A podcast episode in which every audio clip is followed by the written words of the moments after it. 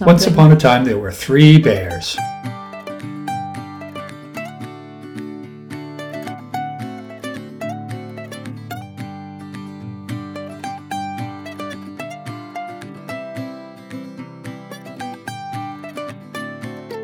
Hello, and welcome back to the Salty Talks podcast. I'm Corinne Newfie, the communications specialist with the Aquaculture Research Institute, and today I'm joined by Dana Morse from Maine Sea Grant. Um, Dana, will you please describe your background a little bit and also your role at Maine Sea Grant? Uh, sure, and uh, thanks for having me. Um, my background is a little varied. My undergraduate was in wildlife management from University of New Hampshire, and I worked in the wildlife field for a few years. Um, my graduate degree is in fishing gear technology from the University of Rhode Island. And after I got done my grad school, I did a variety of things. I fished a little commercially, worked for the state of Massachusetts, worked for the National Marine Fisheries Service, sold aquaculture gear, uh, cut fish in a fish packing plant, worked on an oyster farm. Um, and none of those jobs were things that I saw really had a future for me or they may have been a really good job, but it was only for a certain duration. Um, and so I kept looking, and in 1998, I got lucky enough to get hired into this job. And my work since then has been in extension, which is a kind of a funny mix of education, outreach, applied research, and technology transfer. I totally love my job. And most of my work over the last 15 years or so has been in shellfish production. Kind of like a jack of all trades, and sounds like you get to do a lot of different stuff in your current job. We do, which I really like. Um, so, for example, um, through some of the work in scallop production, we made a link with an equipment producer in Japan who, and their company also produces equipment for squid fishing.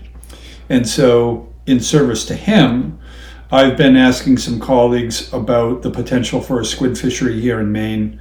Um, and the potential for a different kind of fishing equipment to access that resource. So it kind of puts me back in commercial fishing stuff, which is exciting. So these sorts of weird opportunities or, or this variety of opportunities perhaps comes up pretty regularly in extension, which I very much enjoy.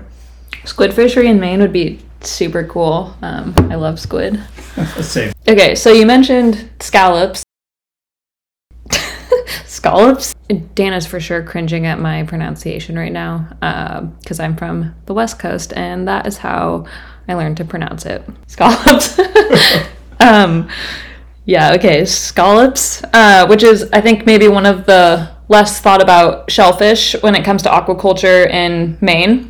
So, scallops have been harvested and picked by divers in Maine for quite a while, but in more recent decades, with climate change and other threats, um, farming sea scallops offers an opportunity to diversify a gap within um, the seafood sector. Mm. So, is scallop farming unique to Maine, or is it going on in other states as well?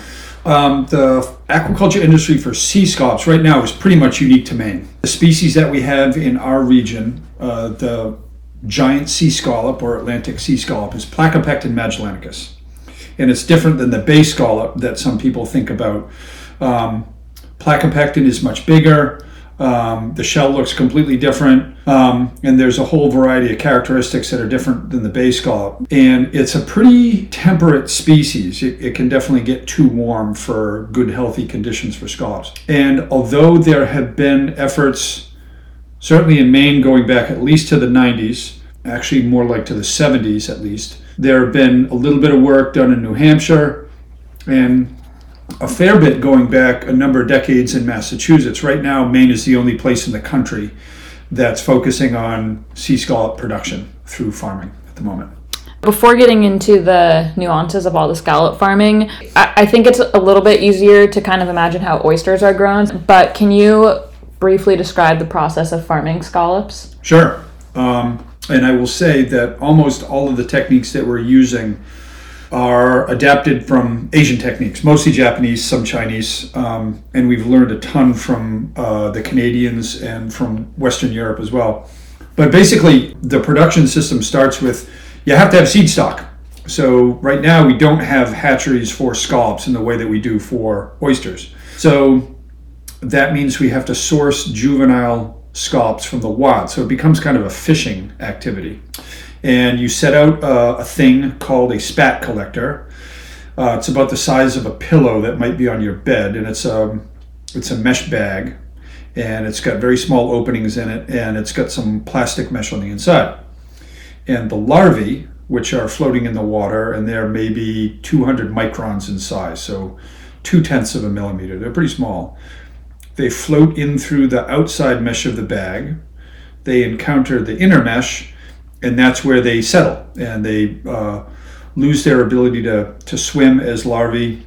They grow uh, a shell or a different kind of shell, and then you capture them. And in one of these pillowcase sized bags, normally in the past we've been getting between, say, one and 3,000 scallops, which is a pretty good number. Um, and I'll, I'll say here too that it took fishermen back in around 1999 and 2000 when we started doing this work, it took fishermen exactly two years to get good at collecting scallops. Oh gosh. So, yeah, it's really neat. If you want to learn how to catch something in the ocean, trust a fisherman because they know how to do their stuff. So, uh, more recently, some work at Hurricane Island um, and Maine Center for Coastal Fisheries, MCCF. Mm-hmm. MCCF and Hurricane Island have been leading some work, and recently they have found sites along the coast of Maine that have given them 40,000 small scallops in something the size of a pillowcase. Um, so it says a lot about the distribution of larvae and all that kind of stuff. So you start with catching babies, basically.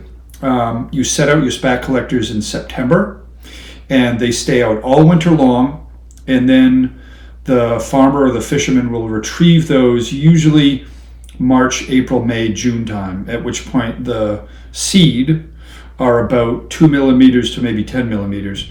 And from there, small scallops are raised in either a, a say something like a bottom cage, um, maybe a thing called a pearl net or a lantern net.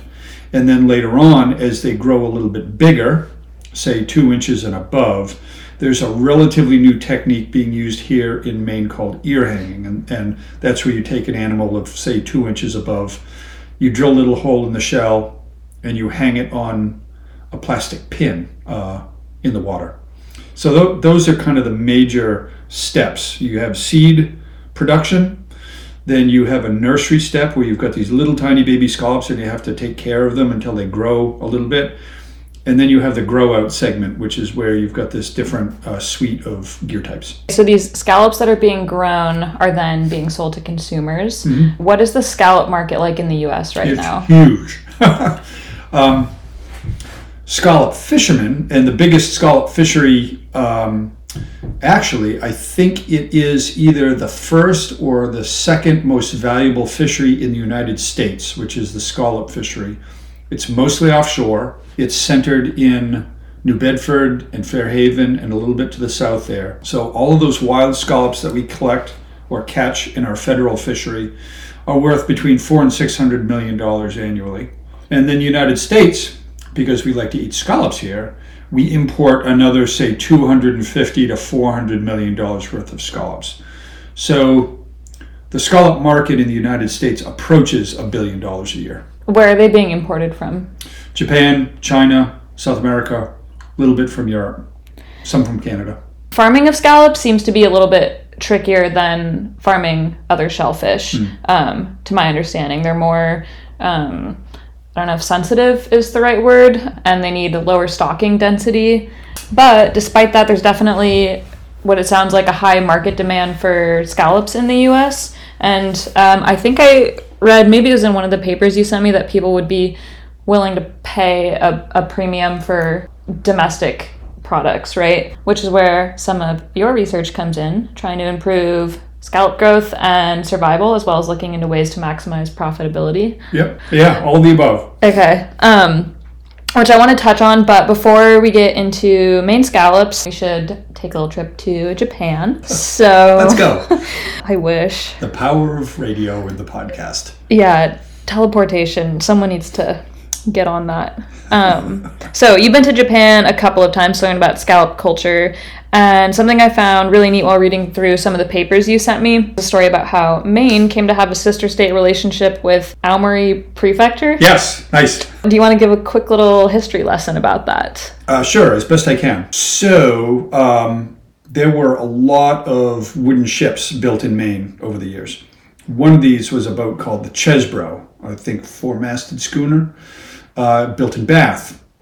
And I think the year was 1887 or thereabouts. Oof, 1889. 1889? Oh, So close. fail. Um, it wrecked off the coast of Aomori Prefecture. And I think the crew was about 19, and of those, four survived. And they survived in large part because the people who were on the shore saved them. And the intervening part here is fuzzy to me, but that experience of saving lives and connecting Maine and Aomori was part of what eventually led to a formalized relationship between the state of Maine and the prefecture of Aomori. And, and a prefecture is essentially a state in Japan, or it's analogous to a state here. And there is a Maine Aomori Sister State Advisory Council, for example, and they meet regularly. And there are groups that go back and forth uh, between Maine and Aomori on all kinds of different things. Um, of course, my end of things has been scallops and, and commercial fishing and aquaculture stuff. Uh, but it's been a very interesting and enduring relationship over the years. Did you know that a relay race also resulted from that? That happens every August. Yeah, it's a swimming and running race, and it's called the the Cheseborough Cup or whatever the name of the ship was. Cool. Yeah, Where does that happen? in Japan, I think. Really? Yeah. That's awesome. Yeah, you should fact check me on that, but I think yeah. I uh, I think I read that. I will say that um, there is at least one plaque that I've seen there dedicated to the Chesbro. I, th- I think that's right. I think I'm having a, a real recollection there, which was sort of odd to be in a place so distant from Maine and then have that sort of thing be present. And if I remember early on, they were using um, onion bags and cedar branches Yep. to collect scallop spat, which is pretty interesting. Um, and kind of now, obviously, with more technological advances, that's not how we do it anymore. But this is pretty similar to Totally. like pearl nets or lantern nets that we're using now. Um, and just to back up for a sec, I think it was again a fisherman, 1953, started setting out those cedar branches and noticing that little scallops collected on the branches, and then the notion of an outer bag kind of followed that, so that the newly settled scallops didn't just swim away. Because those of you listening at home, scallops are really good swimmers, um, and so they wanted to retain all the larvae that settled on these branches. Yeah, so pearl nets and lantern nets are two really well established gear types. Um, and a pearl net uh, is about, say, 13 or 14 inches square. And if you picture, say, say one of the Great Pyramids, if it had a foundation underneath it, so so it had like straight walls down on, at, at the base of it, um, like a like a pyramid sitting on a little box. That's kind of what a lantern net is. It has a little boxy bottom part, but then the top of it, and I'm using my hands where no one can see me on this podcast. um, it has a peak to it like a pyramid. So, uh, and it has a string, a small rope that comes out of the apex of the pyramid and from the center of the boxy place on the bottom so that you can tie one above the other. And I think that's how it got its name because if you have 50 of these in a string, they kind of look like a string of pearls, roughly. The other plausible explanation that I heard was that these were used for pearl oysters. Um, and so they called them pearl oyster nets. So I don't know exactly which is which. I've heard both. And so a pearl net um, has an opening in one of the sort of the top sides of the pyramid so you can put in scallops and take out scallops and you usually tie these into strings of i don't know 30 or 50 or 100 and they'll just hang from a, a rope in the water um, and they turn out to be very good environments to grow small scallops uh, and scallops don't like to bounce around um, they don't like to be jostled. They don't like to be crowded either. So a pearl net gives them a nice stable platform to grow. So basically they're happy and, and they'll grow better. A lantern net, I guess normally I'd say they look kind of like a Chinese lantern, which is kind of like a cylinder. Well, it is a cylinder. Um, and then horizontally it might have floors. So if you take a cylinder that's 10 feet tall, every foot you might have a horizontal piece of twine or a floor. So you might have 10 different compartments in this cylinder. And so each of those compartments is surrounded by the mesh of the cylinder. And you put your scallops in each one. So now you're lifting up this Chinese lantern looking kind of thing. Uh, and um, He's holding up his fist for those of you that are not here with us, which is all of you. yeah, all of them. um, and that also turns out to be a nice stable platform. And neither pearl nets nor lantern nets are particularly efficient to use. They take a lot of labor. They get fouled quickly with kelp or algae or tunicates. So they take a lot of care. Um, but scallops seem to be happy in them. So, uh, and they're relatively inexpensive to purchase. So that's why a lot of people use them.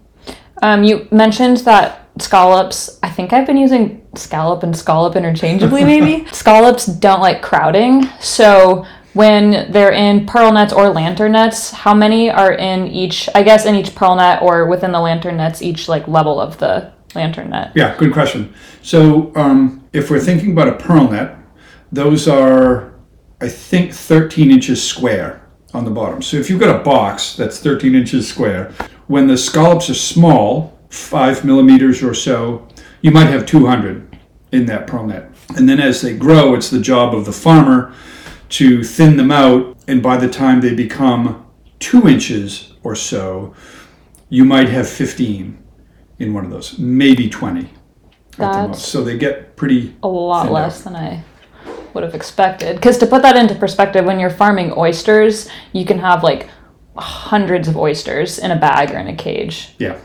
Um, wow, 15. Yeah. Um, It's Huh. it's not much, and the um, you're exactly right. You can put uh, a lot of oysters into a container. So if you completely cover the bottom of a container with oysters, you can still get good survival and growth. With scallops, usually it's talked about in the framework of bottom coverage. So if you've got a pearl net and it's got a certain uh, number of square inches for the floor of that net. If you count each scallop as a circle, you can calculate how much surface area they cover. And really, only 20 to 30 percent of the bottom available to you should be covered with a scallop. So there's much more free space than there is scallop. So is that because of um, resource competition, like the nutrients in the water, and too many scallops overcrowding it, then not enough uh, are getting the proper nutrition that they need? Yeah, yeah, that's part of it. Um, and if they're robbing nutrition from one another, then they don't have those food resources to grow. And the other thing is, with scallops being so mobile, if they don't like where they are, and I'm kind of speaking in human terms, but if they're the conditions for oxygen or food are not right, they can get up and leave town if they want to. So I would do that. yeah. and so what happens is, um, as the scallop starts to clap around in the net, they'll encounter another scallop and they do what's called knifing or biting or clasping on one another. And, and so the, the shells might meet, they, they might clasp uh, on one another, and the edges of the shells are really sharp. So if I'm a scallop and I've got my mouth open, as it were, and another scallop comes along and swims, and that shell kind of gets into my mouth, that Oh. can damage my tissue, my mantle, adductor muscle, or it can kind of chip off a bunch of my shell, all of which slows growth and increases uh, mortality. Have you seen those um, elephant seals in California? They're like huge and they Yes. just like that's like kind of what I just started picturing Yeah. with these like dueling scallops, which is totally not really that close, but it's kind of a funny image. Yeah, I like that. Um, okay, so going back to learning culture methods from Japan, you mentioned ear hanging, Yep. which was the drilling holes in the scallops and then scallops, and they're kind of like strung along on a string. Is that something that's happening here in Maine also? It is. Probably started in about 2017 or so. In 2016, a colleague and a friend of mine named Hugh Cowperthwaite, who works over at Coastal Enterprises, put together a really pivotal tech transfer trip to Japan. And that's where certainly I first got uh, a good look at ear hanging, and a number of fishermen and farmers came along on this. Uh, again, Hugh and, and Donna Hudson, who was at Chewonki at the time, they put this trip together and it just changed everything. And so, coming back from that trip, there was a small number of growers that started to experiment with ear hanging. And it has turned into something that is promising success, I think. People are feeling pretty optimistic about it, but it's not for everyone. It will not work in all cases. And what it is, is, uh, and I'll try to describe this. Um, first of all, you have to picture a rope just hanging straight up and down in the water. And from the rope, at intervals of probably six inches or so, there's a little plastic pin, maybe three inches long and the pin is inserted through the rope so that half of each part of the pin sticks out from either side of the rope. The pin is now horizontal where the rope is vertical. On either end of the pin, there's a little barb. And what you do is you drill a small hole around the hinge of the scallop and you put it on the barb of the pin. And that means that you have a vertical rope and you've got pairs of scallops kind of hanging like earrings up and down this rope and the rope might be 50 feet, uh, and you might have 200 scallops or 100 pairs of scallops hanging on this. And the scallops each have good access to food. They're not clasping on one another. Um, they have a stable surface to hang from, and so it's a pretty good method. And yeah, it's been it's been experimented with here for what are we going on six years or so, seven years? Is biofouling or like predation problems since it doesn't sound like they're in any sort of net or protection. Yeah, predation not so much of an issue. Sometimes you get a starfish set, but usually it takes a while for the starfish to grow big enough for them to eat the scallops that are hanging from these strings because you can't really hang a scallop until it's about two inches shell height. Predation is not an issue unless your flotation in your lines is bad and your dropper lines hit the bottom, in which case the green crabs will run up there, the starfish will run up there, and they will eat all your scallops. That will definitely happen. We've been lucky. Well, maybe it's not luck, but it's a good thing that eider ducks or other diving ducks do not eat uh, ear hung scallops, or at least they haven't so far, and they've had plenty of opportunity. So, biofouling is definitely an issue. Uh, everything will grow on these scallops and the line, so you do have to manage that. But uh, predation if you're doing your job right as a farmer, it shouldn't be too much of an issue. And then is is the point of ear hanging? Well, I guess there's probably a few points of ear hanging, but is one of them to reduce labor costs so you're mm not constantly dragging nets in and out of the water and thinning out the scallops? That's exactly right.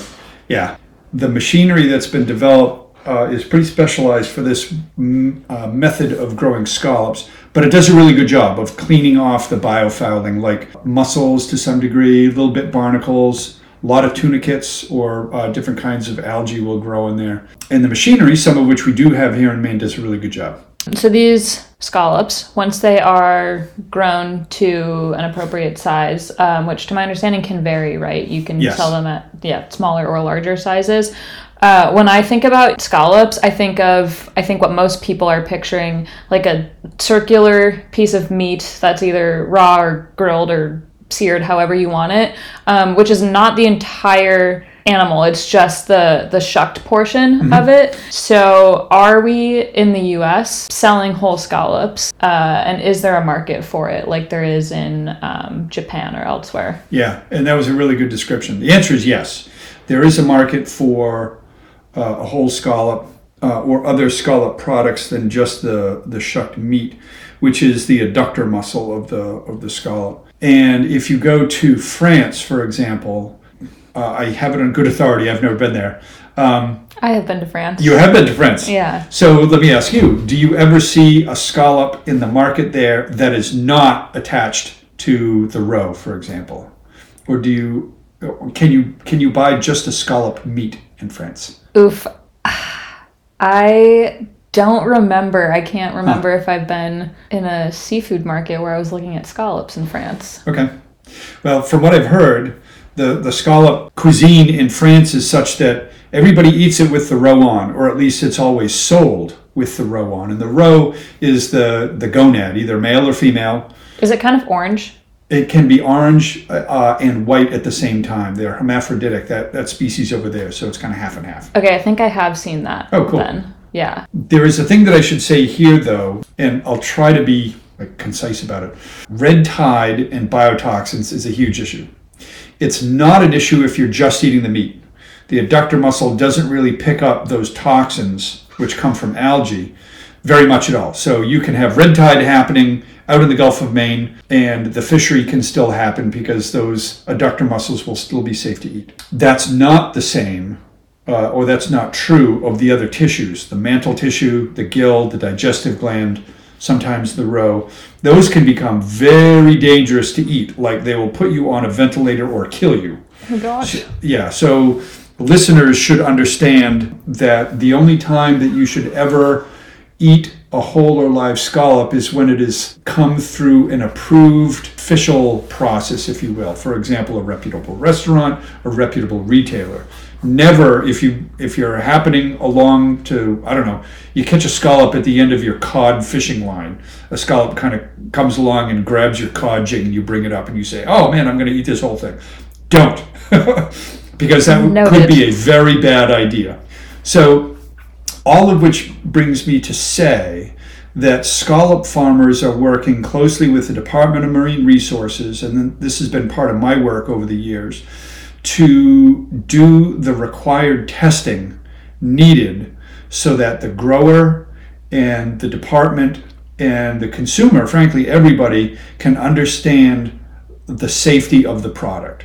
So anything coming through that process from Maine, through these farms and through uh, our retailers and outlets have been through this kind of process. But as a consumer, if you see whole scallops, you should absolutely ask where they come from, what the process was uh, to get them to that point, to the plate or to the retail counter, because it's really important. So is that um, like DMR and FDA and um, that sort of regulations and approval to Yes. sell whole scallops? Yeah, principal authority here is Department of Marine Resources. Gotcha. So if I, as a consumer, wanted to eat a whole scallop Yep. in Maine, where would I go? Um, I will probably miss some of the retailers here, but Glidden Point Oyster Company, I think uh, Sopo Seafood, I think Island Creek might be uh, sourcing some of these as well. Those are the three groups that I can think of at the moment. The farms that are selling whole scallops that I know of at the moment are uh, Penn Bay Farm Scallops, that's the Brewer family out of Stonington, and Vertical Bay, which is Andrew and Samantha Peters, uh, and they are out of Belfast, although the farm for Vertical Bay is on the east side of the bay. So there are really only two producers in the United States right now that are putting live whole scallops on the market. And I should say here too, there are a couple of good things. First of all, our fishery for wild scallops goes from say December to March or uh, maybe early April. So that's the only time that you can get fresh dayboat quality scallop adductor muscles. Farms have the benefit of being able to supply year round. Um, and also they can supply different sizes. So if you prefer kind of a petite scallop, maybe two inches in shell height, well, that's a great product right there. Or maybe you'd rather have a three or a four inch scallop because you want to do things differently as a consumer or a chef. We can provide those different sizes as well. And I say we, it's really the, the industry doing the growing here. I was at the Boston Seafood Show last Yeah, week, yeah. and I had a, it was maybe I'm the jealous. biggest. It was so fun. uh, it was maybe the biggest scallop I have ever eaten in my entire life. This was like four or five inches. It was humongous, and it was just raw, and it was so Was that good. the, that's not the adductor muscle, that was the, the scallop shell? no, just the muscle. Oh my word. Yeah, it was like, Like I a have, burger. Yeah, it was literally like a burger. It was like close to baseball size. It was ridiculous. And it was so good. So I think in some of the papers that you sent me, I remember reading that also selling the whole product is better for making a profit than just the adductor muscle. So do you think that is sort of necessary for the scallop farming industry in Maine to continue and grow?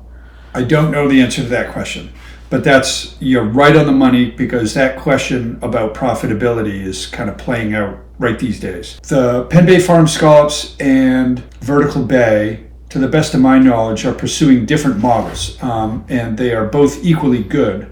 Penn Bay Farm Scallops, uh, the Brewer family, focuses on whole live animals. I just ate some of those petites the other day at an event in Portland. They're just fabulous. On up to say three and a half or a four inch whole animal, and they have clients who use those products in a whole variety of ways. Uh, Andrew and Samantha Peters are pursuing a business model where it's focused more on adductor muscles. And it's unclear to me, I have not asked them the details about their books, but um, I think both, both business models can be successful, uh, and I hope they uh, are and profitable. The one thing that I would say is that nobody knows, certainly I don't know, how big the market for a whole live scallop is. Right now, uh, the market is gobbling up everything that our producers can produce for whole scallops. There, there has been no steady supply of whole scallops, so that we don't know. It's impossible to know how many tens or hundreds of thousands or millions of scallops we could put into the U.S. market or ship overseas. No clue. But we do have some sense of how big the adductor muscle market is. That was the nearly billion dollars that I was talking about earlier. So when I think about business profitability and opportunities for other companies to come into the picture, if the business model to sell just meats and be profitable, if that pans out, we have an enormous opportunity here because the market is so huge. So you were recently in Japan in December, January. January, um, and you brought back. Oh, I'd love to hear just some highlights of the trip overall. But you brought back a couple of different scallop products, and one thing you brought back that I thought was great was like they were like really chewy. Yeah. They yeah. What were those? I don't know what they're called. Um, They were great. Yeah, I think they were, and, and I'm totally guessing here, they were cooked and slightly dehydrated scallops. And they came individually packed, if this is the same thing that we're talking about. It's not, but also those were great. I was calling those pocket scallops. Yeah, pocket scallops. Yeah. What was the other thing then? They were like it kind of sort of looked how dried squid looks um, when you buy it, and they were like sweeter, and uh, maybe it was like pieces of the mantle. Ah, that was dried squid. Oh, that was squid. Yeah. Okay. Um, well, the pocket scallops were great. Yeah. The dried squid was also really good. Yeah. Well, here we are talking back to squid because if we could develop a, a dried squid product here, I would be so for that. Yeah, that would be great. Um, but anyways, uh, what were some recent highlights of your most recent trip to Japan? Yeah, there are a lot. The people are great. Um, so we got to see folks who we've met a few times, got to develop professional and personal relationships with. So it feels like going back to, well, it is going back to see friends. And we get to talk a lot of shop. So the people that we met at the gear manufacturers and the scientists, all those folks was really, were, and the fishermen were really nice to see again, kind of catch up and share some news. We saw some new machinery. We saw some upgraded machinery, and those are of material benefit because that's just going to help us hopefully do our collective jobs better. You can't go there without eating just fabulous, beautifully presented food everywhere, just all over the place. That's what I've heard from my dad every time he's been to Japan. Really? Yeah. Like, uh, what's his favorite, or what is he talking about? He's a big uh, sashimi guy. Yeah. Um, also really likes eel. Okay. Yeah. So the eating there is wonderful. The scenery is great. Uh, the scenery is spectacular. There is, I don't know, there's like a camaraderie now that we've gotten to know each other a little bit. Um, we have this shared interest in scallops and biology and business and trying to grow a better scallop. And it's really nice to revisit that. Oh, and the other thing that I should say is that going to your average, let's call it an outdoor seafood market, of which there are a bunch, you can see scallops in 411 different ways that we have absolutely no idea that could be done here. Dried mantles, fried mantles, tinned scallops, dried scallops, freeze dried scallops. We've had scallop ice cream, we've had scallop kind of like potato chips. There were Pringles. I have a, a couple of cans of little stubby cans of Pringles that are scallop flavored over there. I'm intrigued by the scallop ice cream Mm. and the freeze dried scallops. Yeah. That could be great for like backpacking or something. Yes, yes. So there are just this enormous spectrum of products that can be made with scallops that we have only just the faintest foggy idea about because all we normally eat here is non-seafood eating Americans generally is the adductor muscle usually paired with bacon which is which is delicious I love it but there are also other delicious things to do with scallops This is maybe a bit of a hard question to answer, but what do you hope to see or what do you envision for the scallop farming industry in Maine moving forward in the future? uh, a bunch of things. First of all, I am, and again, I haven't asked them for their books, but I'm I'm eagerly awaiting like clear signals that the two farmers that we have who are selling whole products right now really have their financial feet under them, and I think that's happening. As the old saying goes, when someone starts to pull up at the at the dock with a new pickup truck, and the new pickup truck was bought with proceeds off the farm, people take notice, right? So, if there are tangible outcomes that these farms are profitable, good going concerns, then I'm looking forward to others kind of joining the pack. And we probably have another 20 farms that have a few, maybe several thousand to a couple of tens of thousands of scallops on them. We only have a few farms, maybe three, that have in the hundreds of thousands of scallops on them. So, that's kind of the, the range we're at right now, as opposed to millions of scallops on a farm in a typical Japanese arrangement.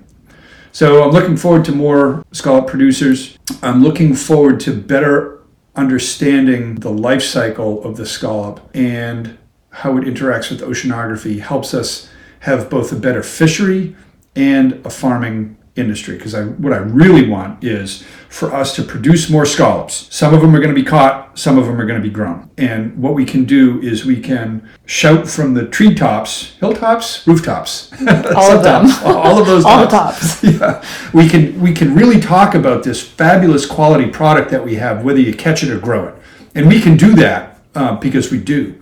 So I'm looking forward to more of that, and this work uh, that I mentioned earlier with the spat collectors.